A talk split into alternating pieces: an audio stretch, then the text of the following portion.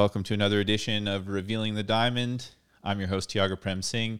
This is also featured on the My Recovery Journey, which can be viewed on the YouTube channel. That's youtube.com backslash Tiago Prem Singh every Wednesday morning, 10 a.m. Pacific time. And you can also watch it on the Instagram platform if that serves you uh, better. I definitely recommend viewing on the YouTube. Your comments are going to pop up. You can engage in questions and conversation, uh, but there's also the option to leave comments and questions on the Instagram. If you're listening to this in the audio version, remember 10 a.m. Pacific time on Wednesdays, you can join in and be a part of the conversation. Um, if that's not an option for you, please do rate and review the podcast, especially if you love it. Share it with your friends. Uh, good morning to Blanca Castillo. She's watching on the YouTube channel this morning from California. Thanks for being here, sister. Sat Sri Akal uh, and Satnam to you um, yeah, so that's kind of what we've been doing, and we've been doing this for a few weeks now, maybe over just over a month, and it's going really well. Um, I'm really honored to be able to share in this way, and um, I, I, hope you're enjoying it as much as I am.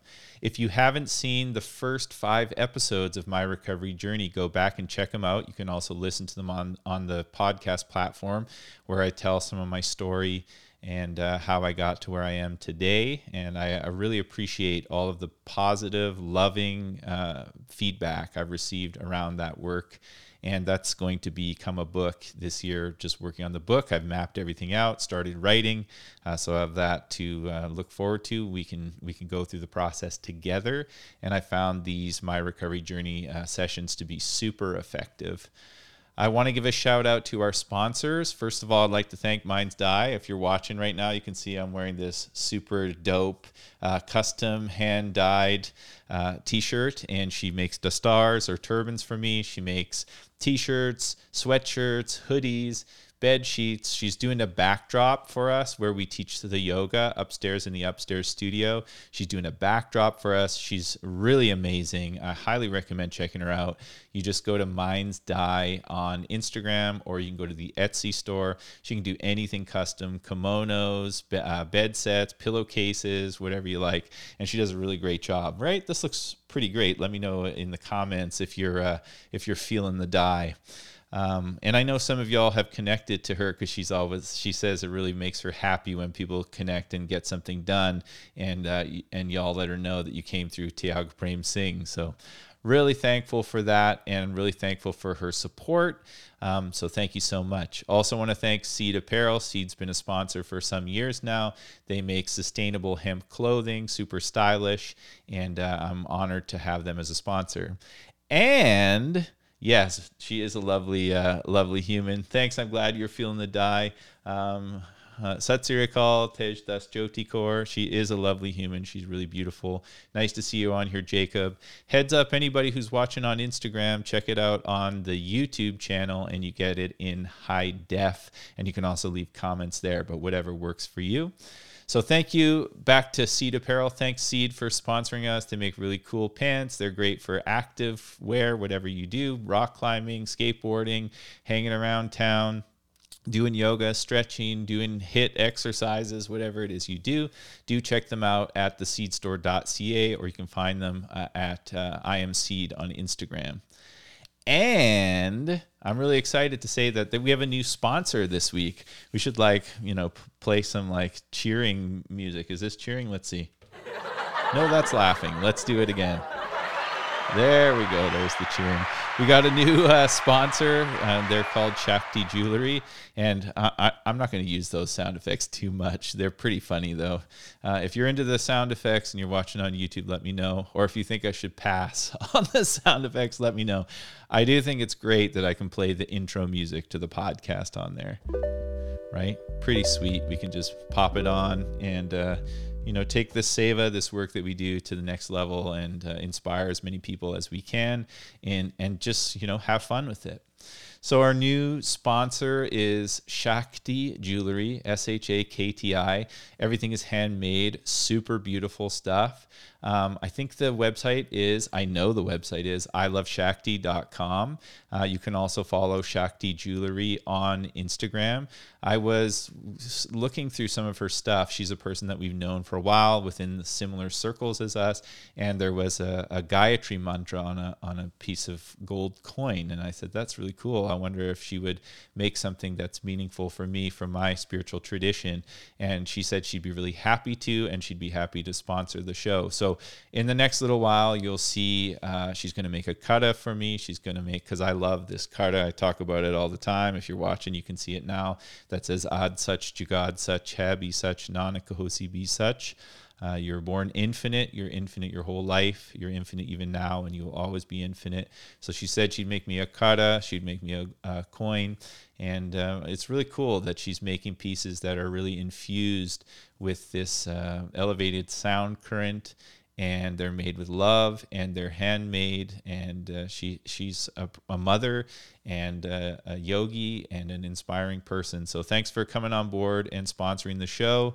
And yeah i'll keep you all posted on uh, her wonderful creations that shakti jewelry uh, adds to the show. So those are our sponsors uh, for today. Maybe we could get a kirpan or something uh, you know like uh, engraved. They do a lot of engraving and that kind of thing. So that's amazing. Um, this week on the show, what I really want to talk about is in the previous episodes, what we did is we talked about how the journey was for me and i didn't really get into too much um, what have been the techniques along this long journey i've been seeking recovery for 20 years of my life and uh, i've had a sustained recovery over the last five years where I've had a lot of mental clarity and the opportunity to do some healing in my life. So I'm really thankful for that. And what I noticed in the previous episode is I, shared a lot about my journey, but didn't share so much about um, what have been the things consistently through time that have supported me to keep up and that have uh, given me the strength and the resilience to keep going and to start again right? Because it's 20 I'm not 20 years sober. Um, five years I've been I've been steady. I've had some stumbles a- along the way, but five years of uh, consistent um, cl- mental clarity and recovery work, and now you know over the last uh, this last period, um, I've been feeling really clear and really blessed, and um, I, I feel really honored to be able to share what has really worked for me and share the journey. So I've shared the journey, and today I want to share what's really worked for me. And I invite anybody who's watching live, if you have any, like if you'd like to share what's worked for you, or if you'd like to ask any questions or make any comments uh, about that, that's amazing. And I'd be happy to read them uh, on air on the show. So you can drop those in the YouTube comments. You can also drop them in the Instagram, com- Instagram comments, and I'll read those out. All right. Um, okay, that's it. Let's get started. Here we go. So, um, first of all, w- what worked for me when I was a young person that really helped me, uh, Wahiguruji, yes, welcome. Nice to see you on here. Um, what really worked for me as a young man is I loved uh, basketball. And basketball helped me to stay out of trouble and so I had inspiring coaches, I had inspiring people around me, and I continued to play basketball even in these recent years of recovery. And the interesting thing is, when I was really struggling um, in my later years, I I didn't play. I stopped playing. I was kind of like, oh, well, I can't play because I'm not in college anymore, and I have to get a job. And and even when I started practicing hatha yoga, I didn't play basketball because I thought, like, you know, I've got to really work on making my body really flexible and focusing on that and eating light and all of those things. And uh, those things are amazing, and that's where I, am going to go next with the uh, techniques that really supported me in my recovery but I think I was a little bit confused there.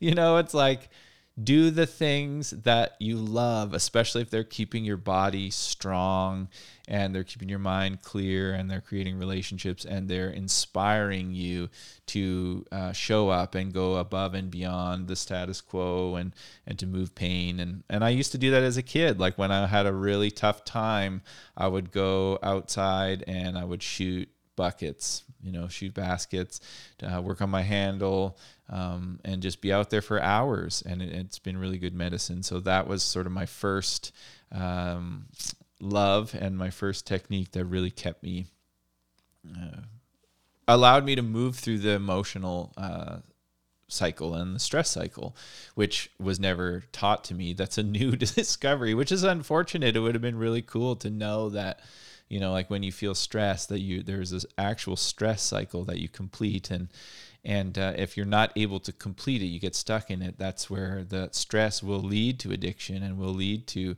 um, chronic uh, symptoms. Hey, J Meds, nice to see you on here, sister. Welcome to the conversation. Um, if anybody has anything they want to share about recovery or about the spiritual practices or the any kind of practice that supports their mental clarity and healing journey, please feel free to leave them in the comments. Um, yeah, so then uh, uh, that leads me to uh, yoga. And the interesting thing about yoga, I was practicing meditation. Well, maybe I should say meditation first. Y'all listen to the podcast episodes or the previous episodes when I shared how I came across meditation as a, as a teenager. And I got hurt playing basketball. Um, and so I couldn't play, and that led to depression, and that you led to increased substance abuse when I was a teenager uh, because I couldn't do what I loved and and I wasn't coping and and my parents, my coaches, the people who are, I was around, they didn't have the capacity to see like I was depressed. They could just see that something was up with me and I was using drugs. And the drug use, the thing about addiction is like the, the addiction is a symptom of something. You know, it's something is causing it. You know, it's not it doesn't just come out of nowhere. And for me, I was looking for an answer to I don't know what to do with myself because I can't do what I love. And so just like getting high helped me to block that out essentially. And it was around that time when I was in the, the depression and really feeling down on myself that a teacher in my school who was like an old hippie and you know saw that I was really interested in music and a bit eccentric, much more eccentric than my fellow basketball teammates. I was more of the Dennis Rodman of the team. I mean, I didn't play the game like him, but you know, I'd have different colored hair and um, I was like the first kid in my school to have earrings and even like stretched ears and just a bit of a character. I continue to be a bit of a character, and I'm I'm thankful for that. But uh, he saw that something in me when I was uh, struggling and introduced me to meditation. And so meditation has been something that's been really beneficial on the recovery journey, and it's come and gone. Um, and then the yoga piece, like the actual physical exercises. The interesting thing is, those of you who listened and tuned in to the uh, five part episodes where I told my story, I talked about going to a uh, treatment center when I was 20 years old. And that tra- uh, treatment center, when I was 20 years old, it was a Christian based um, treatment center where you lived on a farm for a year. And in order to complete it, you had to stay for a year, which is quite intense. Um, they have a good um, success rate for people who finish the program. The challenge is many people don't finish the program. I think I saw about, I can't remember, but maybe th- between 30 and 40 people in the year that I was there come through. And I think there was four or five that finished. So what's that, 5% or something like that? But of those 5%, maybe they've been successful in their recovery. I'm not sure. I, I mean, I think I have, but it took me 20 years to get there. Um, but I did learn a lot from being there. And one of the things was as I would get up, or this is before I knew anything about a yogic posture like an asana or anything like that. And uh, I would wake up in the morning and before I started my day, and I would do a shoulder stand. Nobody taught me what a shoulder stand was. Nobody told me how to do it. I would just kind of do some stretches that I knew from basketball, and then I would do this thing where I'd keep my legs up, and it felt really great. if you don't believe in past lives, like where does that come from? You know, uh, an inner the inner guru guiding me to the yogic practices. I'm not sure, but I didn't read it in a book. I didn't see it in a video. I'd never seen anyone do that before. It just felt good. I would wake up in the morning and do that before I'd do my morning chores. We got a comment here on the Instagram from Decor111. Um, I'm an addiction social worker, counselor, and I teach spirituality, the magic, healing, and success rate of people in recovery uh, due to practicing spirituality is phenomenal. I 100% agree with you. And thank you for sharing that. And thank you for sharing about your work. That's really amazing to hear. I know I've seen you on uh, some of the programs that I've been putting out, and I really appreciate you being here. And I really appreciate and see you and want to acknowledge you for the work that you're doing.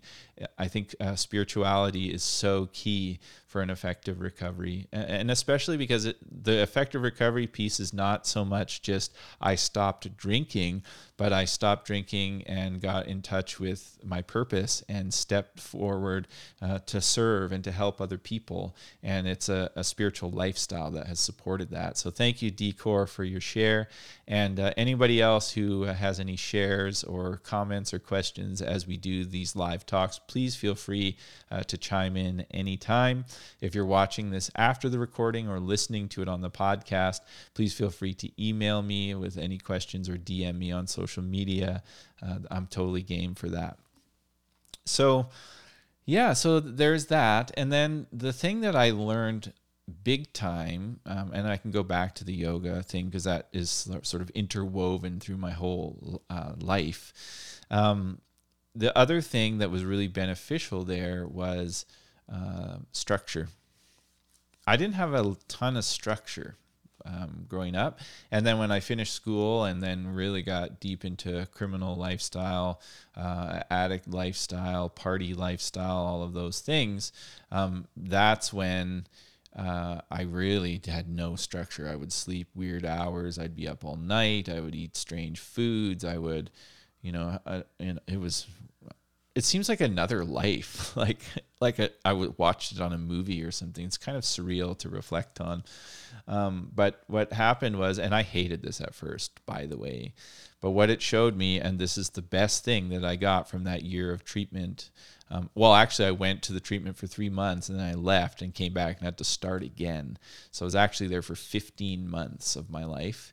And uh, the structure part was it's the biggest thing. It's like I notice when I'm doing well, I have structure in my life. I'm getting up at a certain time, not rigidity, because at first it is actually, this is a good point. Let's cycle back. Rigidity may be necessary to cultivate structure. The idea is not to get stuck there. And what I mean by that is, like, for example, um, now with my effective recovery and my relationship to Sikhi and Kundalini Yoga, which are two of the um, spiritual practices that have supported me in that recovery, is there.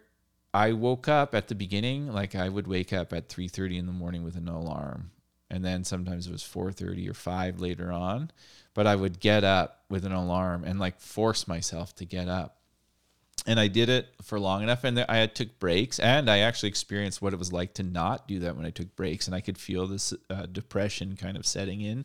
You know, not not on a like, oh, I'm really tired and I'm going to take a break and have a sleep in, and I'm not talking about that. I'm talking about over a period of time because I'm avoiding pain, and so I'm sleeping more. That kind of a depression, and so um, yeah, I noticed what it was like to not do my practice. I also noticed this is the polarities. I noticed the rigid, like, gotta get that warrior spirit and push yourself, pull yourself out of the hole, basically. And then through uh, consistency in the rigidity and learning the lessons of the apathy, um, I've come to a place where I just wake up in the morning early, uh, in the Amrit Vela before the sun, and I don't set an alarm. I just naturally rise up. And if my body needs to rest, it rests, and I don't make a story about it. But in order to get myself, and I think that's really healthy for your nervous system, uh, but in order to get to that point, I, I, had to develop structure, and that was what I learned there. It was like, this is when you wake up. If you want to do something extra, like a yoga practice or a stretch or a pray or whatever, then you got to set your alarm, get up before the thing, and then you do your chores, and then you do your breakfast, and then you have your class, and then you have your lunch, and then you do your chores, and then you have your dinner, and then you read a book, and then you go to bed every day for a year. And it was really hard at first because I wasn't used to that. But it really helped me. And it showed me also um, it showed me how when I was a, an athlete, how that really helped me. You know that this is the dharma piece is that lifestyle is the greatest healer. Lifestyle is where you're going to really find your freedom. And I found that to be true in the basketball uh, and also in my spiritual lifestyle. So structure is huge. And and I think healthy structure is going through the process of learning about rigidity and learning about apathy and finding that place in the middle. Does anybody have any thoughts on uh, structure in their lives? How structure has supported you in your recovery journey, in your life, uh, a life of purpose, a life of vision? Uh, feel free to leave a comment, um, and I'd be happy to hear from you.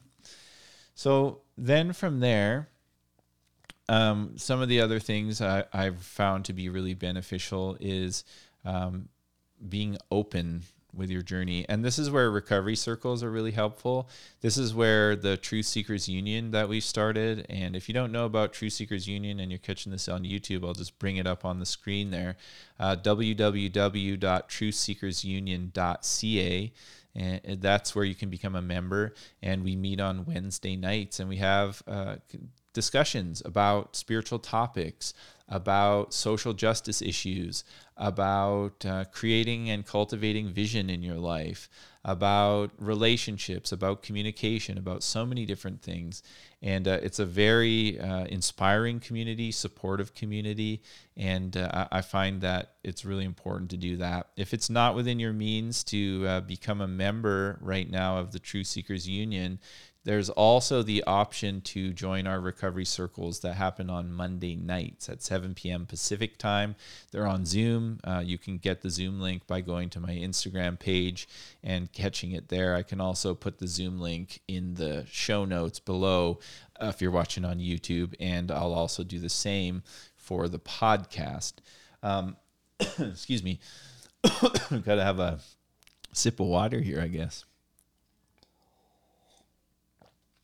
Yeah, but that being open about your journey, wow, that took me a long time to get there. I think it's a pilgrimage, it's a process. Um, and if you're able to do it right out of the gate, that's amazing. Uh, for me, I felt a lot of shame around uh, my addiction.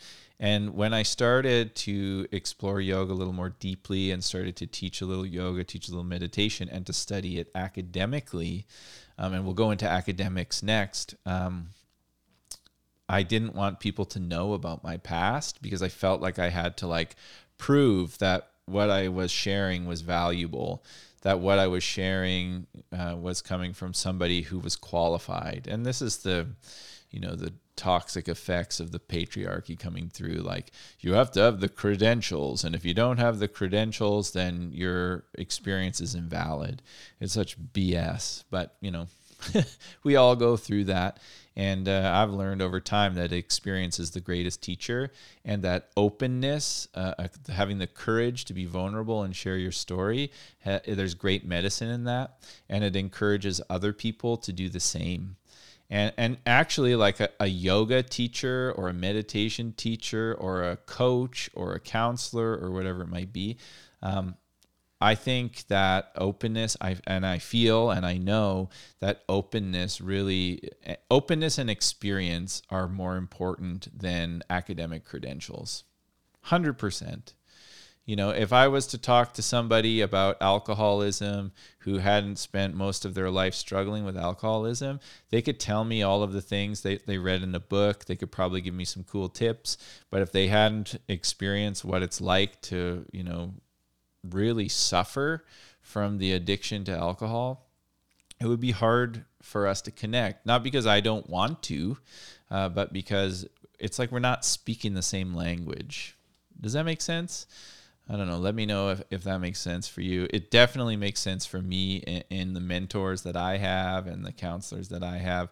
We have a shared uh, experience. And I'm always open for uh, another perspective, too. It's not that I wouldn't go unless they had a similar experience. That's just naturally how it's unfolded. So, sharing your story openly, I found to be really beneficial. And that's why we've created Truth Seekers Union.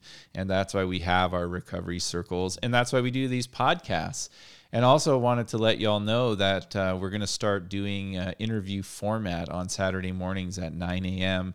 Have some guests on here and just talk about their journey um, and from different walks of life, whether it's from Sikhi or from yoga or from music or from other healing modalities, psychology, Buddhism, meditation and mindfulness, creativity, lots of topics. So looking forward to uh, adding that to our YouTube uh, channel and to adding that to the podcast platform as well. So please do check that out.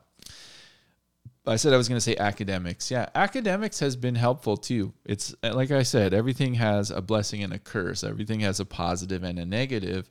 And the the challenge of academia is is that if you get too connected to the head, you may disconnect from the heart and you know you may know all of the history uh, of the spiritual tradition that you practice. You may know how to speak the language but you've disconnected from the maybe the experience of like loving or devotion or being kind or you know and this happens. People get really heady about their practice. I know because i've done it. And then they get wrapped up in uh, what is meant to be a spiritual practice becomes a need to be right practice. And a need to be right practice creates a lot of harm in the in the world and a lot of suffering in ourselves. But as i said there's also the other side of it the positive side. And and that's where it's like a lot of the spiritual knowledge that i have uh, has supported me in my liberation. You know, like knowing the Bhagavad Gita, knowing the teachings of the Buddha, knowing um, the stories of the 10 gurus from Punjab, uh, knowing indigenous stories and legends, knowing um, the stories that I learned as a kid from the Bible, uh, knowing, you know, any anything that is comes from some spiritual tradition whether it's your blood ancestors or your spiritual ancestors is beneficial. Because there's inside of those stories there are life lessons that can support you in your journey. You can see yourself in the story. So knowing the stories is beneficial. Being able to draw the stories forward and, and speak them in a way that is makes sense to someone you know who's struggling is beneficial. But lording that over someone like I know more than you do is not beneficial. You see, that's where the intellect it plays the trick. Um, or learning uh, the language of the of the tradition that is meaningful to you. You know, I've been uh, studying Gurmukhi for years and uh, learning Punjabi uh, lately, and I've found that to be very beneficial. Um, but it it's keeping in mind that why am I doing this? Well, I'm doing it because I want to have a deeper experience of my devotional practice. I want to be able to connect with my elders. And actually, it's really good for your brain, especially people who are interested in meditation and you think, well, I don't want to just sit there and be quiet. Uh, learn another language or make art. Like my uh, friend Victoria Leader, who's on the chat there, is an incredible artist. Check out her page.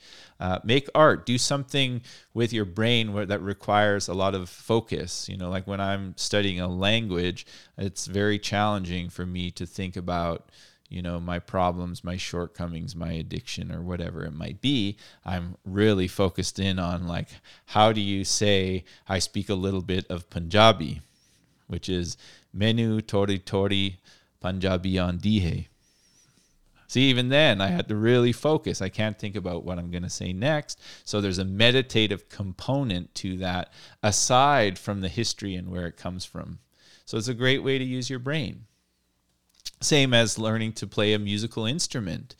When I was in the treatment center 20 years ago, that's when I picked up a guitar for the first time and really learned to play it. And then over this COVID time, when I was really under the pressure of uh, the lockdown and all of the challenges that I've shared pretty openly, uh, my guitar and my ukulele have been a godsend. Singing, playing, screaming, you know, like just letting it out through music, uh, playing playing music with my partner or our downstairs neighbor. We live in the same house, so in the lockdown we were able to connect and we like made a band and that's been so beneficial in in my recovery because there's so much healing in the music and i play all kinds of music cowboy songs hardcore songs on the ukulele that makes things interesting uh, kirtan like all, all sorts of sounds you know, and eh, that's going to support you in your recovery. Like these are all tips that can help you.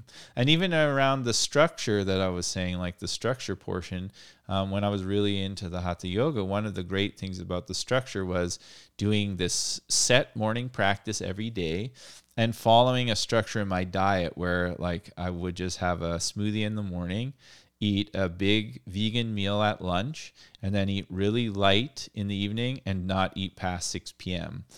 And I go back to that when I'm feeling out of whack and I'm not um, like I'm having a difficult time with depression or I'm feeling tempted by my addiction or, you know, things are just really challenging. I'm reminded to go back to a, a structure that supports me and, and just doing it for a little while, e- even like a week of getting, you know, realigning that supports me in my recovery. And then I'm not overeating. I'm not emotionally eating. I'm eating foods that are really uh, good for me and my body, and and living foods and growing sprouts. And y'all have heard me talk about sprouts, right? So these are some of the uh, structured things that I've that I've done. Also, uh, reading books that inspire you or like having you know making altars in your home and putting uh, things in your home that remind you of who you are and, and what inspires you. Uh, Satnam Anik, nice to see you. Are you in Costa Rica? Um, how's everything going? Let me know. Drop a comment there. Um, yeah, so those are some of the things that I've done, or, or getting up early in the morning and going for a walk, uh, or getting on to a, uh, an app on your phone. Oh, oh, you're in Mexico. Nice. My mom's in Mexico right now. Everything's going well there. Yeah, I'd love to get back down to Mexico in the sun. Uh, so that's been really helpful. Having a mentor, having a mentor, huge um, I've been connected to Guru Singh for years as a mentor. I have another mentor whose name is Kamal Roop. Y'all can check him out on Instagram, Kamal Roop Singh. He's a Nihang and has a P- PhD. Um, he knows a lot about the Dasam Granth and he has a great new podcast uh, interview on ramblings of a Sikh or ramblings of a Sikh, where he talks about the Dasam Granth and really explains um, Sikhi and the Nihang tradition. So if anybody feels called to that path, uh, check that out. He's been an incredible influence in my life. Um, I've also been very deeply connected to Jaidev Singh, Kundalini yoga teacher. Um, and then I've mentored for a lot of people, you know, whether they're seeking counseling for addiction or spiritual counseling or support in yoga teaching or whatever it might be. And I've found that to be really beneficial. And some people I've been working for, for with year for, and some people I've been working with for years. And, you know, that's a great way uh, of uh, being supported. And it's a great way of practicing being open and sharing what's going on with you. And we even do like an online digital um, workbook where we can both write in it from both ends. Like i can write in it and you can write back. And it's it's more dynamic than email. Um, i found that to be uh, really beneficial um, so these are some of the things that have really supported me along the way. Um, oh, uh, listening to podcasts like the podcast that you're listening to right now. Um, refining your social media platforms so that all of the people that you're following following on social media are really elevating and inspiring you on your path. Uh, that's a huge one. Um, these are all uh, the some these are all of the practices that have really helped me um, at Kundalini Yoga. Like when I started doing Kundalini Yoga was really beneficial because I was in a place with my Hatha Yoga practice where I could do a lot of postures. You know, leg behind the head, stand on my hands, put my legs in lotus, do the splits, all this stuff. And I got seriously uh, injured and it was an old injury from basketball and it hadn't surfaced for a long time and i got uh, seriously injured and it scared me um, and you know i didn't know like is this like good for me? Uh, should I be doing this? Like, what if I can't walk from doing this? Like, a lot of stuff started turning in my mind. And so I did take a step back. And it was around this time, too, where I was like kind of burning the candle at both ends with uh, like drinking a lot, DJing a lot, partying a lot. But as long as I do my physical yoga exercises and keep my body tuned, then it's okay. And uh, that that wasn't sustainable for me. And the injury that came as a form of teaching, where it was like, hey, why are you doing this? Like, are you doing this to cure a hangover? Are you doing this to look good? Um, are you doing this to just be physically fit? And really, that's not why I was doing it. And I think that's why the injury surfaced. And that's where I started exploring. And by the way, I still practice hatha yoga. I did it this morning, but the intention behind it shifted from just like I said with the intellect, the practice of being right. It shifted from a practice of looking good and and having external validation of like, ta-da! Look what I can do. To like maintaining uh, strength and flexibility in the body, connecting with my breath, really listening to what my body needs, which ultimately is, you know, the most important thing is keeping this healthy relationship with the organism that we live our life in and taking time every day to really listen to what it needs. And so, you know, when I started practicing Kundalini yoga, it it allowed me to practice some things that didn't require the same kind of gymnastics. It required a different kind of determination, holding my arms up, doing a lot of pranayams, uh, breath work, and um, chanting a lot of mantras. And that's where what really opened my my mind to Sikhi and another uh, practice that I've done is the uh, a form of meditation is getting tattooed. As some of y'all can see here, I've got tattoos here and on my on my chest and down this arm and on my knuckles.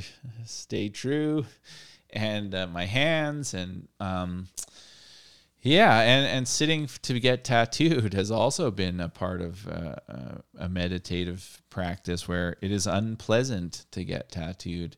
Um, but each and every one of my tattoos is a part of my story. It's a part of my recovery journey. And I can look at the tattoos and I can remember what I learned during that time. And uh, I'm really thankful. I'm also thankful that I didn't start getting tattooed till I was in my 30s because if I would have started getting tattooed when I was uh, wanted to get tattooed, which was when I was 16, and I was too much of a uh, what I was gonna say, say, shithead, but I don't know if am I. Can I say that? I could go back and beat myself out. I think I can say that. Um, anyways, uh, to like save any money and get it done. so I didn't start getting tattooed until I was 30s. But I, I mean, that's part of my um, dharma, right? It's like I look at my tattoos, I remember the healing process, and um, it's been really helpful. Um, I put a post on Instagram today when I was talking about some Anika on Instagram saying I got a lot of tattoos when I was a 16 year old shithead. That's amazing, and I hope that they support you. Um, yeah, that's hilarious. Um, you, you know, I I'm really thankful that the tattoos that I have really remind me of my recovery journey, each and every one of them, and I plan to continue getting tattooed. And the sitting for the tattoo is also part of the steadiness and I have all kinds of mental drama around like you have to remove hair to get a tattoo, and does that make you a bad Sikh? And no, no, no, no. But you know what? I'm I'm doing my best to. I'm not walking this spiritual path that I'm on right now um, because I I think someday that I'm going to be perfect at it. I'm doing my best, and the reason I'm doing my best is that I found freedom in it, and I found freedom with my guru, and I know that my efforts are good enough and that I'm good enough and that I have access to the divine loving awareness and that there are like I'm saying today there are these aspects of my life this steadiness that bring me into that state of freedom. And if something is causing a disturbance for me and disconnecting me and moving me into the realm of the intellect where I need to be right, or moving me into the realm of I have to look good uh, for somebody, or I'm just not interested in that. And I've I've never been afraid to reinvent myself. I read a quote this week from David Bowie that I loved where he said he's reinvented himself so many times as an artist that he's in denial as to whether he uh, was originally a Korean, an overweight Korean woman. That's what he said. I'd never read that quote before, but I can relate. You know, I'm very passionate about um, the things that I practice in my life and the freedom and the levity that they bring me, whether they are popular or not, whether I'm doing them correctly or not. I'm respectful. And that's some of the beauty of spending time with the Nihang Singhs that I know is that you know when i've been really in my head like am i allowed to do this? Is this okay? And so somebody like chastised me on social media and i just don't know you know because like i was so punk rock as a youth that i was like F it all. And that F it all, just like I said, everything has a positive and a negative.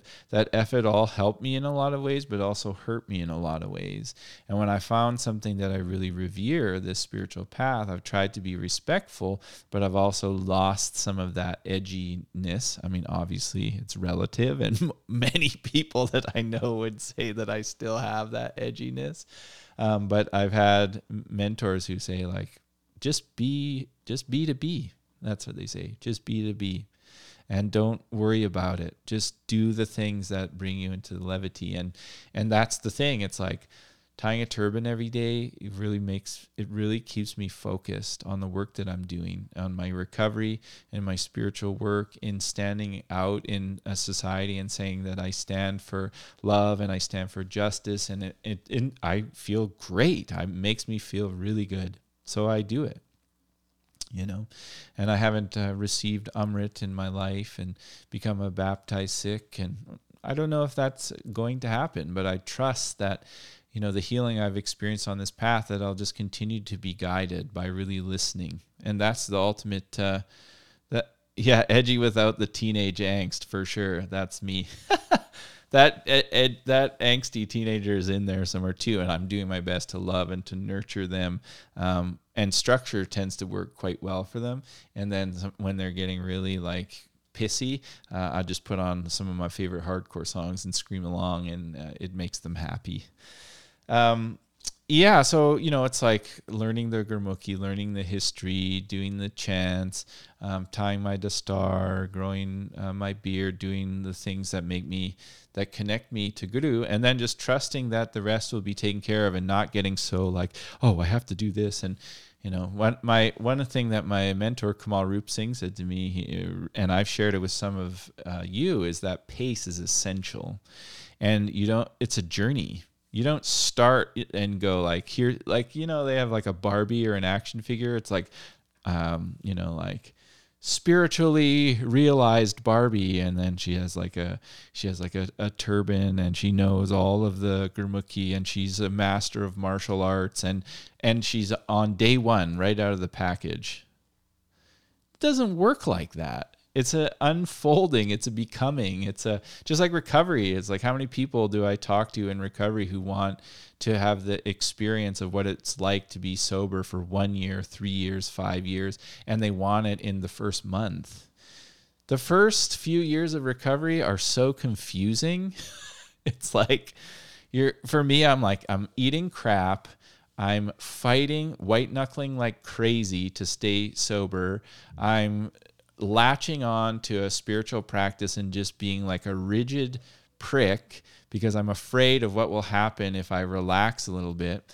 And to be honest, I, I almost think that you have to go through that in order to like find your ground. You know, think about like learning to do something like surfing you know i remember going to uh, nicaragua for the first time with some friends and we go to nicaragua and on the way there all of these uh, pals that i'm with are like oh, i can't wait to get to nicaragua. I haven't surfed in so long and i love surfing and they've got surf magazines and they've got surf boards and i'm thinking wow, I'm really in over my head here. I've tried surfing twice, and I think I stood up twice, and I don't, I don't know what the heck. I'm, who are these guys? And then you know the brilliant thing is, is that we get out to we paddle out to surf, and it's like they're as bad as I am you know they're, they're terrible. And and it's hilarious to me. And i'm like oh phew a sigh of relief. And then you know the guy who's living in the shack behind the uh, my friend's house who's like hitchhiked down there from California in the 1980s and he's like living in a shack with his dog. Sees we're surfing he comes down there and he surfs the whole horizon on one wave like golden glistening god and then just like pops off his board and like swims in and goes back and gives us a wave. And I'm like yo guys that was surfing. And it's sort of like you can look at that and be like I want that now while you're in the water. I want that now. That's what I want. That's why I'm here. And the reality reality is is in order to have that to be able to go with the elements. Yeah, there's dangerous things in the water. Yeah, you could drown. Yeah, your you know, your body is aging. Yeah, uh, there's all of these factors. And if you practice, those factors are not such a big deal. And if you practice for a long time, then all of those um, things that are in opposition to you become some of them are there to support you, and others that you don't worry about them so much.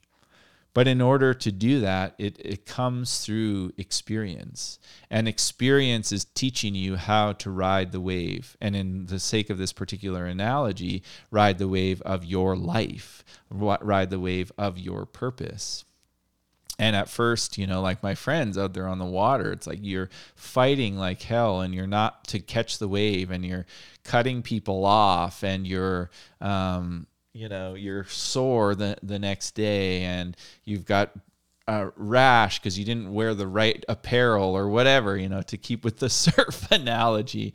But over time you get wise and you watch some of the people who can really ride the waves and you ask questions and you don't copy their style exactly but by observing their style you start to see who you are in relationship to your practice.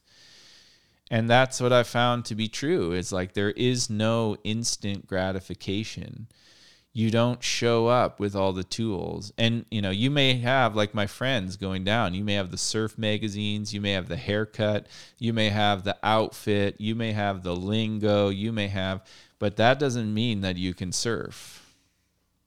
Riding the waves of an evolutionary dharma. Yeah beautiful choice of words. Thank you. Y'all hear that? Riding the waves of an evolutionary dharma. You know you can show up with the outfit but you're still going to have to learn what that outfit is all about. And maybe having the outfit will help you. Maybe it will inspire you. I'm not knocking that. I'm saying though that the outfit, the external is not the the depth of experience. The external, it may support you in that, it may not. That depends on you. Does that make sense? You know? It depends on you. And if you really start doing the work however you get there whether it's like my friends you know down there in costa rica who got all the stuff and so, some of them stayed down there and have become good surfers over time and others didn't you know and and some people don't have don't they don't need an outfit. You know i love when you see somebody who's like you go to the basketball court and there's like some old guy with like worn out shoes and and he's just like looks like he's just like cleaning his garage out you know? He's got terrible sneakers on. He's a little bit overweight and you think oh god i'm gonna have to play with this guy. He ends up on your team. And then he scores like most of the points in the game. I love when that happens. It's so awesome. You know? So i guess what i'm getting at here is that it's we try to say like oh well you, the the outfit isn't necessary. Well we don't really know. It's up to you but but the depth of the experience whether you want to be effective in recovery or you want to experience spiritual liberation or you want to change your life or you want to you know change your career or you want to step more into your purpose you may do some things on the outside that support the inside but just doing the things on the outside it won't it won't really work. You know but it's not one or the other.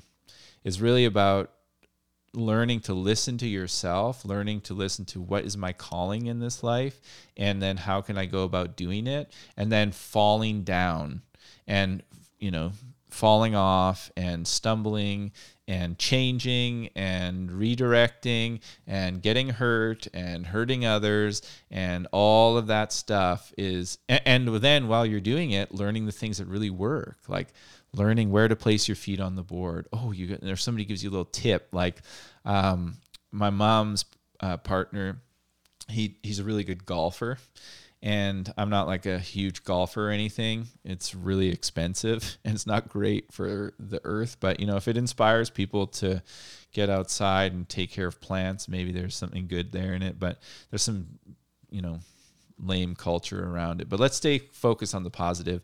It is a, a great game of concentration and technique. And so I was out there uh, for the sake of this analogy. I was out there with him one day, and every time I'd hit the ball, it would go off to the right. What do you call that? A slice? Anybody know about golf? Something like that, or like a hook, or it wouldn't go straight, right?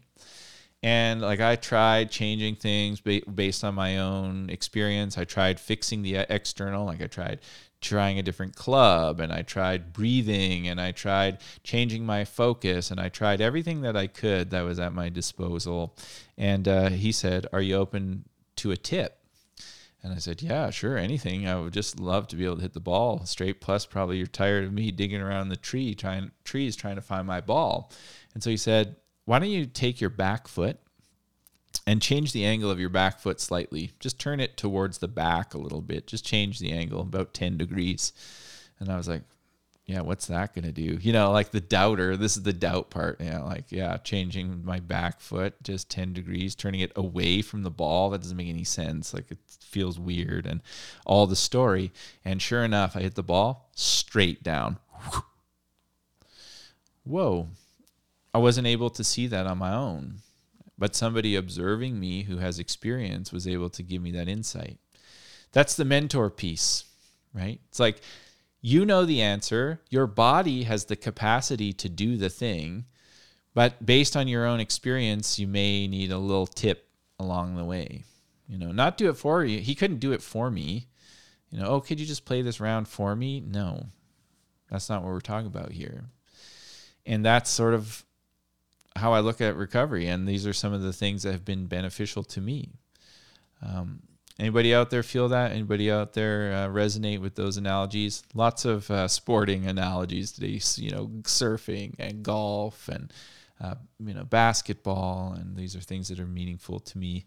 Um, but I mean, there's so many ways to look at this because these are analogies for life, and and it really does speak to, as Decor uh, uh, earlier mentioned in the chat on the Instagram, that uh, spiritual lifestyle is really important, and the way that you practice a spiritual lifestyle, it's like you you know how to do that, and you may try on some different outfits, and you may try on some different practices, and as you do that, you'll start to there's an, an inner guide the guru within you the inner guide the inner knower is going to start to reveal as you uh, get some legs underneath you and some momentum and some endurance in your commitment to walking in that way you'll start to see like there are these through lines of truth these uh, structures, these systems, these experiences of devotion where you see, like, oh, that makes sense. And then the beauty of it, as you get that experience underneath you, is you can ex- you can inspire other people to live in that way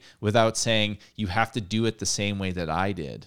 You know what I'm saying? Like when I'm saying structure, okay, what does structure look like? What could be unique to uh, different people? Devotion, what does that look like? Oh, it could be unique to different people. Pace, what, you know, looking at these systems that uh, have been beneficial and how you can gain an experience of who you are so that you can amplify and elevate the medicines that have been uh, important to you that are a part of your experience and your journey, and they're going to be unique. And when we relate to it from that place where experience is the teacher, there's the wisdom of tolerance, the wisdom of compassion, the ability to recognize that we don't have to share the same practice, but if I really see you and I really hear you, I can see the similarities and celebrate the uniqueness between us, like what appears to be different.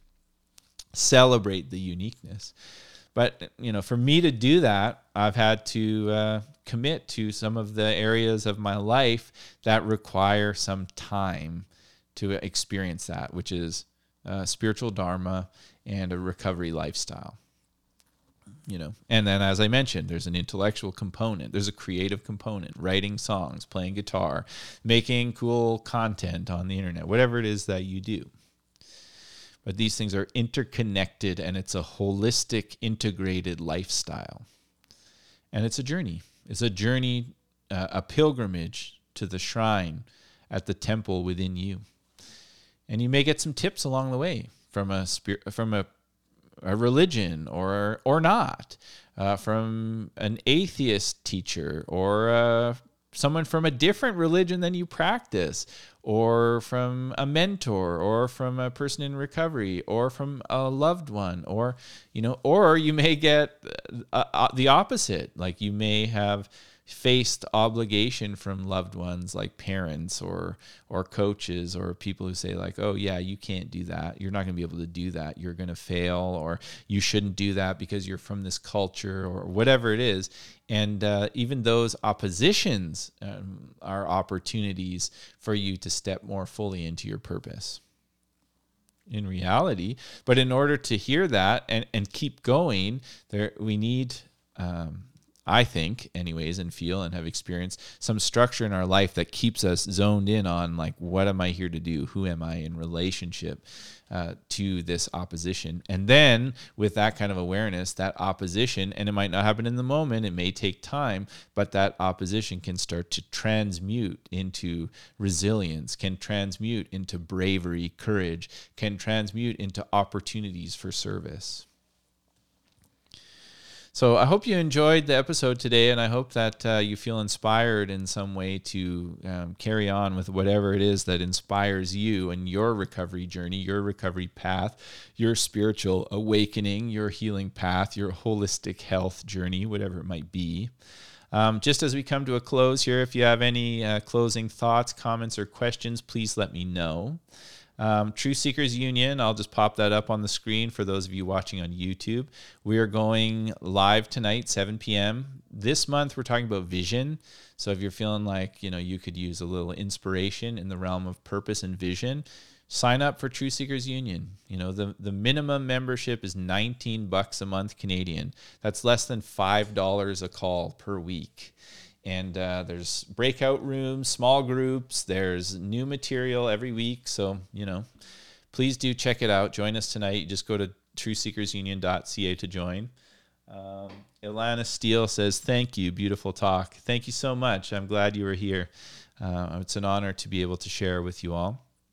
And if you would like to uh, do some one-on-one counseling uh, i definitely have space for that remember that this work that I do is um, I don't have another job. I don't, you know, I'm not a lawyer or I'm not a doctor or I'm not a postman or a sales clerk or anything. This is the work that I do. And so if you appreciate the work that I do and it w- could support you in some way, please do uh, join the Truth Seekers Union or sign up for one on one counseling so I can continue to do this work or just make a donation. You know, there's been people who've done that over COVID. I know it seems kind of strange to talk about uh, money, especially around spiritual work, but I want to be able to continue to do this work for you all. And we've really had to pivot hard because of what happened with Dharma Temple. So please do check it out and uh, I, I, it really means a lot all of the support. And i recognize that there are times in our lives where we're not not able to do that. And you can support me in other ways by sharing the podcast by tuning in on instagram by sharing my posts by sharing these in uh, youtube videos by subscribing by writing reviews um, and or you know reaching out and asking what can i do to to support i know some of you have done that i really appreciate it um, and I really appreciate the work that y'all are doing. You know, every one of you, my beautiful sponsors, Minds Die, uh, Shakti Jewelry on board, Seed Apparel. Maybe you have a business that would like to support uh, these podcasts or these episodes. That's also an option. Um, yeah, so that's it for today. The recovery circle happens on Monday night, 7 p.m. Pacific time. Anyone can join. And we're going to start doing the live interviews on Saturday mornings at 9 a.m. So just stay tuned to the social media page there.